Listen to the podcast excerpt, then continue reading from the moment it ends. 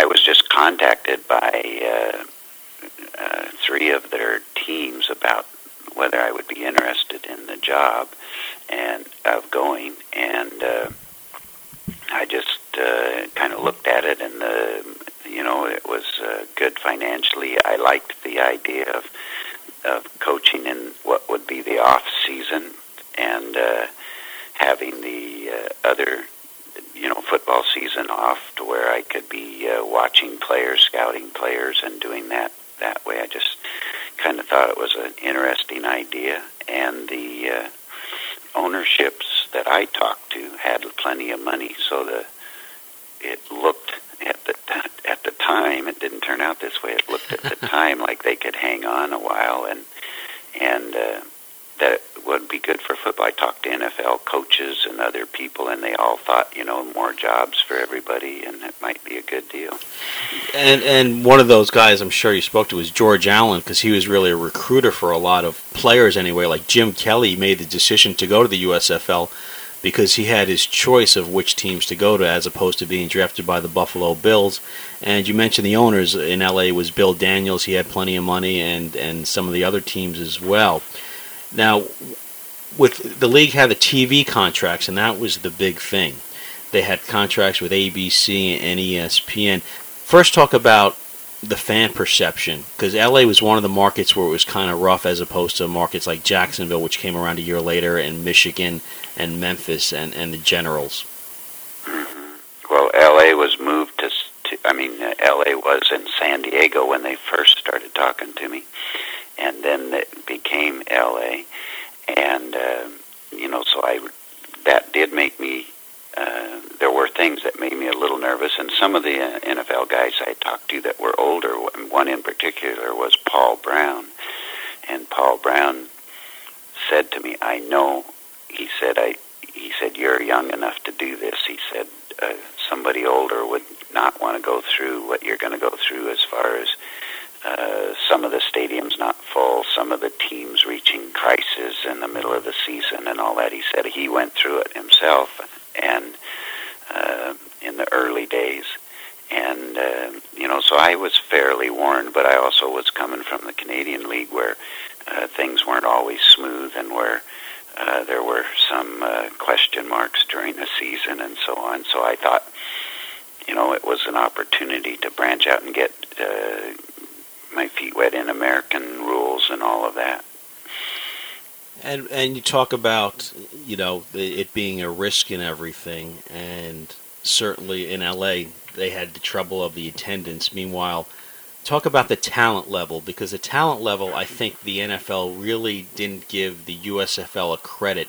Uh, if as I went back and did my research on some of the quotes, like a like a Mike Brown and, and a Jim Schaaf from Kansas City, they basically thought once the USFL folded, it'd be the talent level would be really nominal, and that really wasn't the case when you look at the names that came over from the USFL. And, and two guys, well, one guy you know in particular, JoJo Townsell, had a great impact. Uh, uh, Gary Zimmerman was another guy, and of course later Steve Young, the impact he had on the NFL because he's in the Hall of Fame like a Jim Kelly. So the talent level certainly didn't get the respect from the NFL or or the recognition. Do you agree with that assessment? Oh, absolutely. I mean, uh, that's the the one thing that panned out to be true that uh, not only Paul Brown told me, but uh, but other uh, people in the NFL was that um, you know pretty soon somebody's going to throw for 300 yards and somebody's going to do this and that, and you're going to end up you you there are good players out there that get. Uh, either missed by the NFL just because they go against great players and don't get training camp, or uh, just because it it takes a stage for them to demonstrate their ability. Not all players just are great because a scout watches them run the 40 and and do a few uh, drills. So uh, you know that turned out to be true. That JoJo Townsell was a very fine football player, and Tom Ramsey, and there were uh, uh, you know Gary Zimmerman, excellent. Uh, there's a there's some good players there also that didn't go on and play in the NFL, but were just good athletes and good players. And I was amazed at uh, how quickly things came together. Uh, the d- job that Jim Mora did in Philadelphia is one that stands out for me where, you know, uh, it starts off rocky for all of us, and then uh, they put, you know, they put things together, and and you end up having if if you had good coaches and a few good players, it out that uh, you know it was a pretty good pretty good league.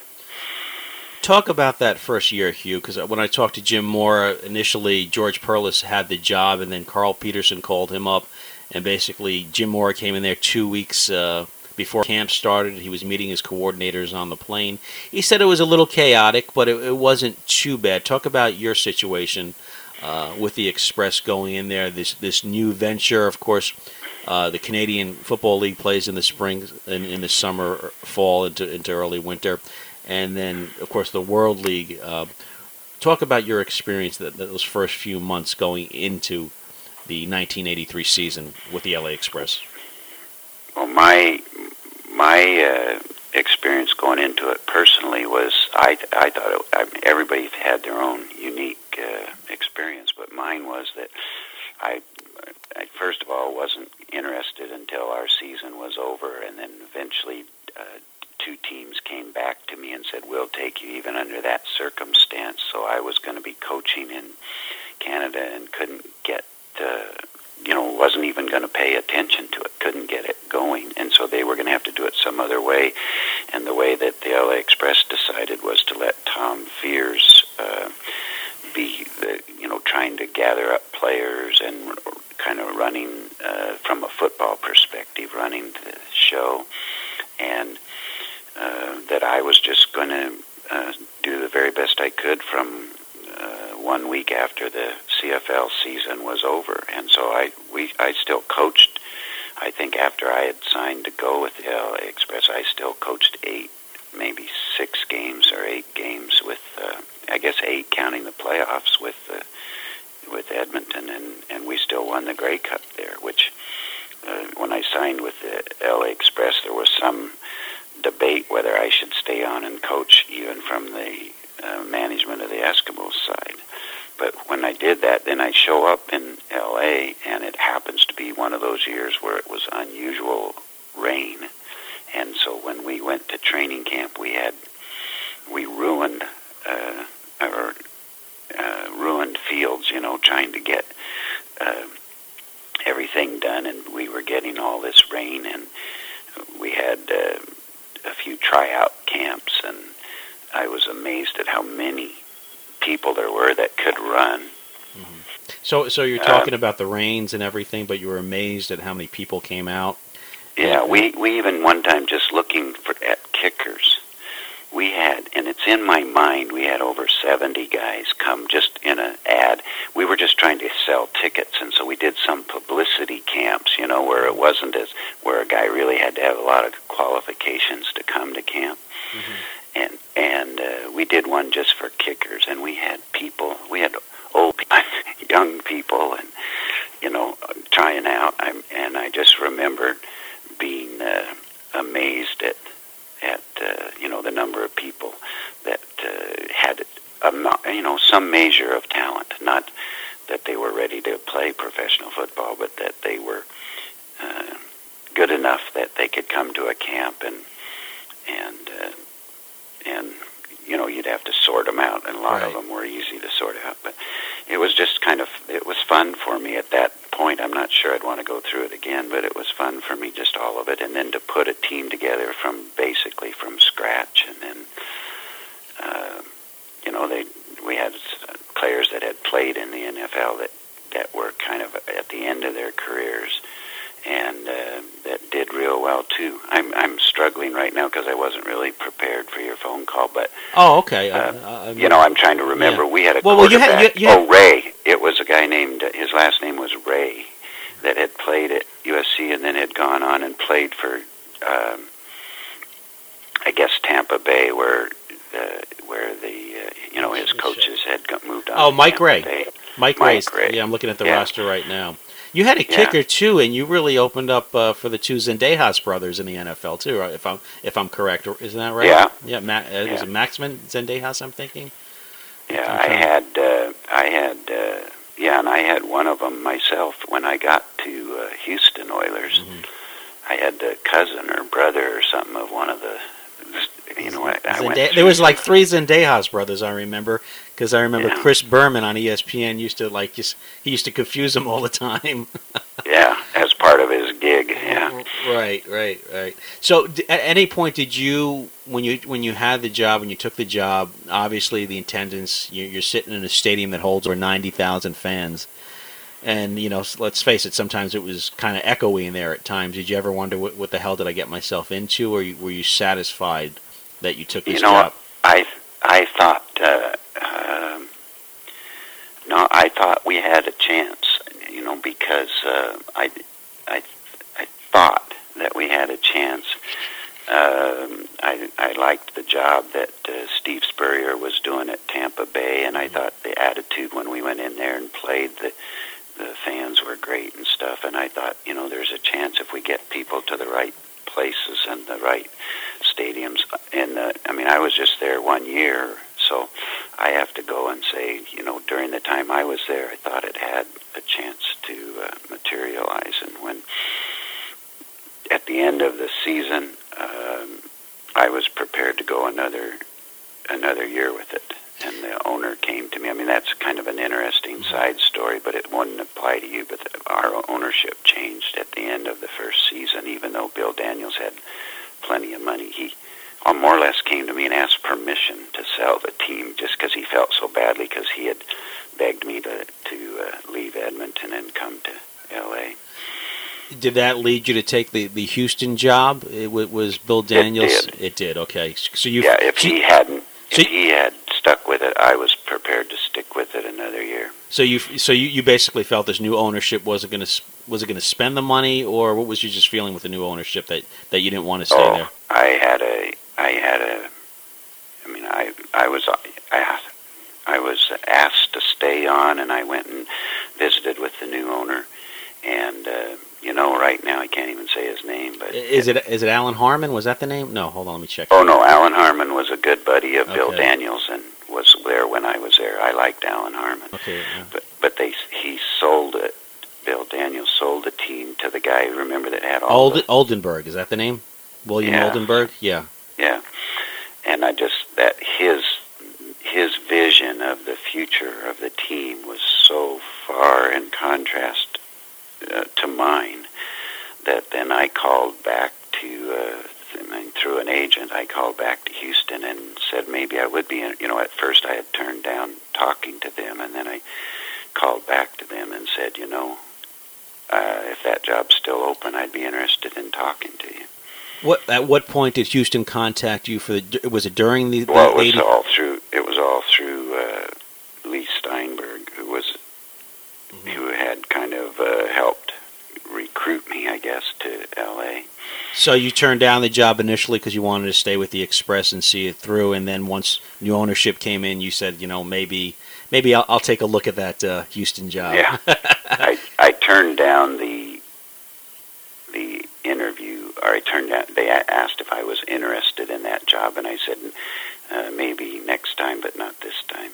And then uh, just a matter of, I, I, it seems to me, just a matter of a week or two. Uh, Bill Daniels came to me and said, "Look, I have a chance to sell this team. I'm gonna, I project I'm gonna lose three million more, and then Mhm. if I sell it, it's going to sell for uh, you know roughly three million, something like that.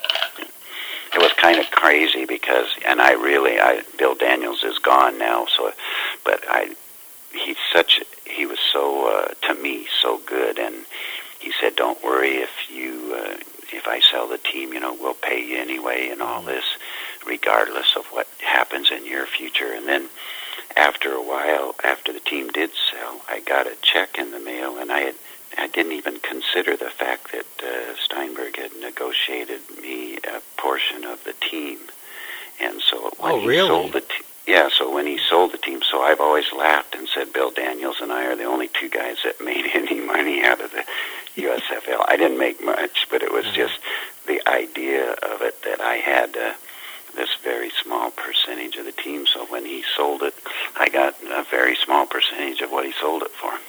Could could you share what that amount was, or you'd rather not? I in my mind. Oh, I don't mind. In my mind, it was like seventy-seven thousand dollars or something. It was like uh, one and a half percent of three million, whatever that is. So.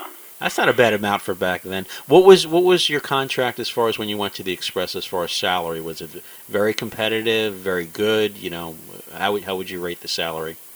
Uh, well, in today's terms, it wasn't that good, but in those days' terms, it was very competitive. Mm-hmm. And and at what point, when you went to no, I'm sorry, when you went to Houston now, you obviously had a guy when you were with Edmonton by the name of Warren Moon. Now, you were responsible for bringing Warren Moon to the NFL. Is that correct? Yes. And were you surprised though? If it wasn't for you, would Warren Moon have ever got to the NFL? Oh no, I think Warren would have got to the NFL, but his uh, he wouldn't have made as much money. you know, first, well, he may have not got to the NFL if if uh, in fact he, if he had never played or something. But when he came to Canada, once after about uh, three to four years, it was pretty obvious he could play in the NFL.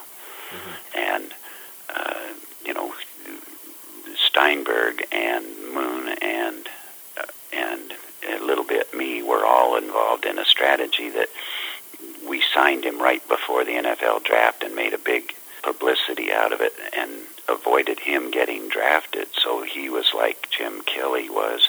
He could go to any team in the whole NFL because he had never been drafted. Mm-hmm. And so he he was the first really superstar free agent in the NFL. And so uh, he tried he talked about leaving 2 years before he left. And I told him if he didn't go, you know, he, the the money that was being offered, I said was uh, chicken feed compared to what you'll be offered if you hang around another couple of years, because the NFL salaries are going up like crazy, and mm-hmm. and uh, he ended up, you know, making millions of dollars instead of hundreds of thousands of dollars when he signed. And you talk about the salaries if Warren waited it out, and when I was talking to a lot of former players USF NFL salaries doubled because of the USFL because basically the NFL was given a shot to veterans like Brian Sipe and you know a, a Bobby Leopold another shot and they were signing players out of college and they were really going after the quarterbacks and, and one thing I didn't know that your team the LA Express their, their first selection and a lot of people don't know this was Dan Marino uh, and and you know he was drafted number 27 do you remember meeting with Dan at any point Oh, absolutely. Yeah, we took we uh, Daniel sent his uh, private jet to pick him up. I didn't actually go out to pick him up, but when he arrived, uh, I was there at the airport, and uh, Lee Majors and I spent a weekend with Dan Marino. Uh, you know, just having uh, meals, and we went to some. Um, some Hollywood event. I can't even remember. I remember the kind of being there, but I can't remember exactly what happened. What, what was Lee Major's involvement? Was he a friend of? Well, he was a he was a uh, minority uh, owner. Yeah, he was. They they gave him a percentage of the team to okay. be to say he was an owner. You know, right? And uh, I, so he traveled with us, especially when we went to Tampa Bay to mm-hmm. play because. Uh, Burt Reynolds was the owner of that. Burt Reynolds, yeah, was the owner there. So we had the big bet which we won. but we had the big bet, which was a jacket or something, you know. I can't remember, but we had a, a between Majors and uh, Burt Reynolds. I think they bet their jackets or something okay. on the game, and anyway, that that was kind of the the show show business. Right, right. It's it's good PR, that's for sure. You know, yeah. so so going back to Marino, you, you you wined him and dined him in L.A. and everything, and took him around the town. And what was his reception to the league? Very, very positive. He, you know, he probably his father or his agent told him, you know, uh, this can do nothing but help you, as as far as your value. But his, uh, you know, he. Uh, gave us a good look at the same time, we had uh, Tom Ramsey uh, coming out of school, who we liked very much, and uh, you know, we, that was we went to Plan B when uh, Dan decided that he was going to wait uh, for the NFL draft. Did you think at any point that he was going to sign with you? Did he did he say, "I'll think uh, think about it. Uh, I'll get back to you"? Did he say no right away? I'm, I, I know I'm going back some years, so I'm just trying to get the, Yeah, the details. I don't have a clear memory. I mean, he didn't say no. I have a very clear memory that he didn't say no right away. But he was very positive, you would say, towards towards the whole Yeah. thing. Very receptive. Yeah, and he was very just like you would expect him to be now when he's much more mature. But he was. I thought he was really mature then in the way he handled it. So, uh, you know, he wasn't going to say something that even uh, if if he knew he was going to the NFL, he never let on. Uh, And I don't know if you know anything about this. John Elway was also courted by the USFL. Is that correct? I'm not familiar Okay. with that happening. I I know I knew John's father real well, and uh, we you know we had uh, coaching connections and stuff, and I knew John's father right to the end.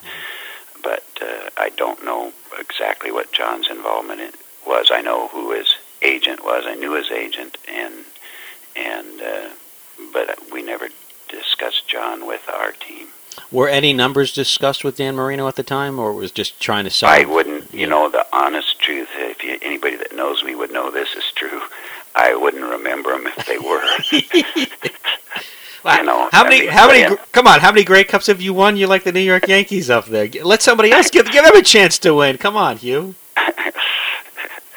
I don't remember the numbers of what was offered to Uh-huh. uh, Marino, but uh, you know, I know that it would have been. Uh, it would sound puny today, but it would Sure. have been a lot more than any NFL quarterbacks were making then. And you know, talking to some obviously the big names. I spoke to Jim Kelly, and he was ready to sit out. Obviously, he went to the USFL because he didn't want to sign with the Bills, and then he was ready to sit out a season to become a free agent in, in 1986 because he didn't want to play for the Bills and wound up doing that. But talking to guys like a like a Bart Oates and a Tom Thayer, they said going to the USFL really helped them work on their skills because college back then was mostly run offenses. In Bart Oates' case, he, he was at BYU, so he was a pass off uh, pass defender. But but a guy like a Tom Thayer, he said he learned how to pass block. He spent three years, or actually two years under George Allen to really work on his skills. So by the time these guys went to the NFL, Tom Thayer went right onto the offensive line for the Chicago Bears. They went to the Super Bowl. Bart Oates in '85, four guys himself: Maurice Carthon, Chris Godfrey, Sean Landeta helped the Giants win a Super Bowl in '86. So the impact, not guys just like a Jim Kelly and, and, a Steve Young, but the impact of, of offensive and defensive linemen like Reggie White was tremendous on the NFL. Tremendous. Outstanding. I agree with everything you said. I, I don't have a lot to add to it. I know we dealt with Sean Landeta when I was at Houston because he was then ready to go to the NFL. But um, I know that those guys were all very significant players. I remember, I'll tell you something that might be interesting to you. I remember seeing a game in Houston after I was coaching the Oilers between the uh, Gamblers and the Express and our whole coaching staff went to the game just for the fun of it. We sat down in the end zone and just watched the game, and and uh, you know we all were saying to each other how they had they had several players that were better than our players. You know, especially in the passing game, and receivers and that. You know that that but between the two teams, and it, it wasn't that we didn't uh, think we could beat them. It was that just that how many good players they had and how uh, you know the NFL at that time had a little bit of arrogance about uh, their attitude towards the USFL. And, and when you look at when the league folded, the teams that invested in USFL players, certainly the Redskins. I mean, they, Doug Williams was one name. Uh, Frank Saunders, uh, uh, Gary Clark, uh, Kelvin Bryant. They invested in USFL players. The Giants invested in UFL players. The four names I mentioned before. The Vikings, Keith Millard, Anthony Carter invested. Uh, the New Orleans Saints with Bobby Hebert, uh, Vaughn Johnson, Sam Mills. Uh, the teams that invested in USFL players did quite well from the the mid to, to late 80s until the early 90s, and the teams that didn't invest in USFL players kind of like missed the skilled players. You agree with that? absolutely. They missed a good uh, place to look, and um, you know that the lesson learned from that too was that uh, when the USFL folded, NFL teams started watching the Canadian League even closer than they had before because they they their lesson was out there that hey, there's good players, and uh, some of them are late bloomers, and some of them just need more time. And, and going, you know, now you're obviously in a management kind of situation here, and in my research, and this this I was totally unaware of. I mean, when the USFL went to trial, what was your initial thoughts when you first heard that the USFL was going to trial against the NFL and was looking to go to a fall schedule after building up a solid foundation in the spring? Ratings were good. They had the contracts. What was your thoughts when when they decided to go to the fall schedule, even though you were with the Oilers at the time? Uh, I was kind of the one thing I was just kind of caught in the middle because the Oilers came to me and said, you know, the uh, both sides want to uh, interview you for background for the this trial, and uh, you know, so I, I just, uh, you know, I just told people what I honestly thought, but I had no, I had no inside information or anything that I think was damaging to either side. I I just, uh, but I was, it was, I was in a unique position because I had worked for one league and then at the time was working for a different league, and I was. Uh, were you call, were you called to trial? No, I wasn't. Okay, you weren't. weren't okay. I wasn't, but I and I I think that proves the point that I didn't have anything significant. But I still I still felt a little bit awkward because I I was loyal to the USFL. I thought that they you know, as far as my ownership, they did everything they said they would do, and it worked out pretty much the way they thought it would work out. And then all of a sudden, he he felt like he needed to sell the team, and and that uh, you know was a surprise to me. But then when I was in Houston, he came up. Bill Daniels came up to. Uh, we went up to Denver to play. Uh, I mean, to scrimmage with him for three days during training camp, and he came out uh, for a full day and watched practice, and we went to lunch together and everything. And I just had a good relationship with him. Uh, did you bring any uh, USFL players when you were in Houston? Did you? Because uh, really, the exodus hadn't started, obviously. But did you? Were you able to get any? USFL? No, no, uh, not directly. Um, we, as time went by, uh, Mike Rozier, I know, joined joined uh, the Oilers later on. Right, correct, and right? I, well, I was there when Mike came over, but I'm but I'm some of that was just. That that wasn't because I didn't have him in L.A., so it wasn't right. a, a direct deal. Mm-hmm. Let me let me ask you this. You know, and I've got mixed signals from people. The the move to the fall a lot of people blame Donald Trump for this. Are, are you in that category? If they would have stayed in the spring, things would have worked nicely. Because from what I understand, and, and this was in again in the research that I found out through the court documents, that ABC had an offer on the table for 170 million dollars after the '86 season, and ESPN also had a three-year deal worth 70 million dollars. With that on the table, and you working in management now, does that look like uh, uh, obviously a mistake that the league made by not staying in the spring and going to the fall? Yeah, my attraction to it all along was the spring, and I thought that that was the way to go. But uh, I don't, uh, you know, I didn't have all the knowledge that the people had that changed it to the fall. So I don't know if I want to criticize them or not. But I just, in my perspective on it, was that this is different. It's it's a time period that at that time had a big lapse in TV that there was uh, opportunity to to be there if if we had uh, admitted who we were and uh, I felt we could have made it if we if we continued to say well we're going to you know if we acted like we were going to blow the NFL out then uh, that's when it got messy. But if we had come in and said here's an alternative and even had some working relationship eventually with the NFL then uh, people would look, would have looked at it as a um,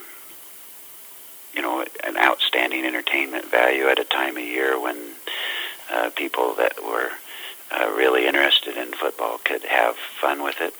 uh, it would that that segment to me would have worked.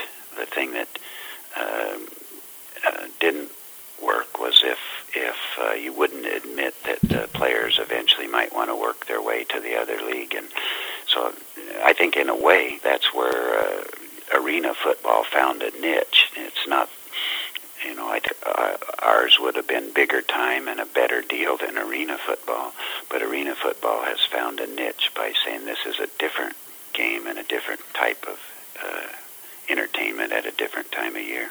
And you look at the TV contracts, and as the years go by, certainly the losses that the USFL accumulated over the years would have been washed away tenfold by the TV contracts that were on the table and the value of the franchises, even if franchises had to consolidate and maybe put 12 teams as opposed to 18 teams.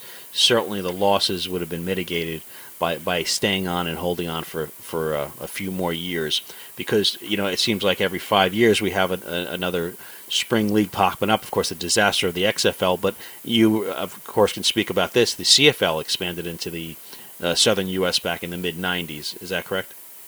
Yeah, we did with uh, temporarily, and we we did it as a as a league saving exercise, which it it actually worked for us. But it was uh, it worked for us in that the the expansion fees kept us alive long enough to get strong enough, and then we negotiated a deal with the NFL to where we have some exchange of players and so on, and we cooperate rather than fight. And so, from in a way, our expansion to the states saved us, although uh, you know the teams themselves didn't uh, survive long.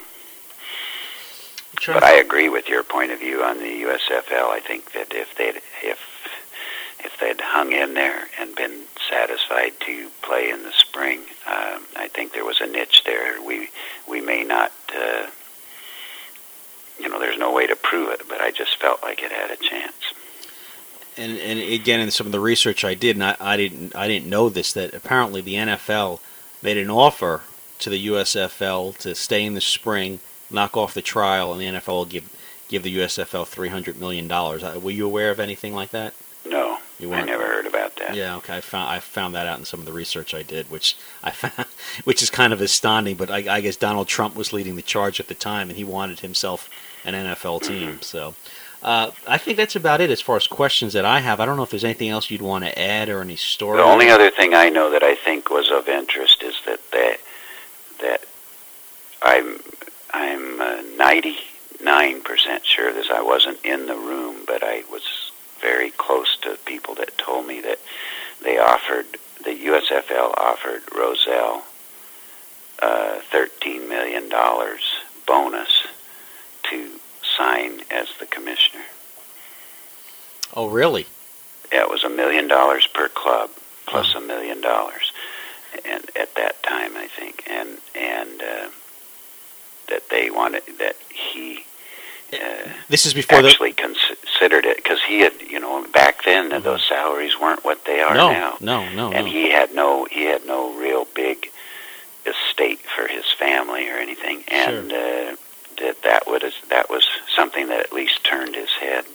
And from what I understand, I also interviewed Ed Garvey, the head of the NFLPA, and they actually brought Ed in on the owners' meetings. I don't know if you have any recollection of that to see as far as the the salary cap and everything to keep that in place. And Ed, of course, being with the NFLPA, knew that another league would help boost up salaries, so he was in favor of it. But I was I, I had no idea about the uh, Pete Rozelle offer. So that was before the league started up. They offered him yeah. a commissionership, really.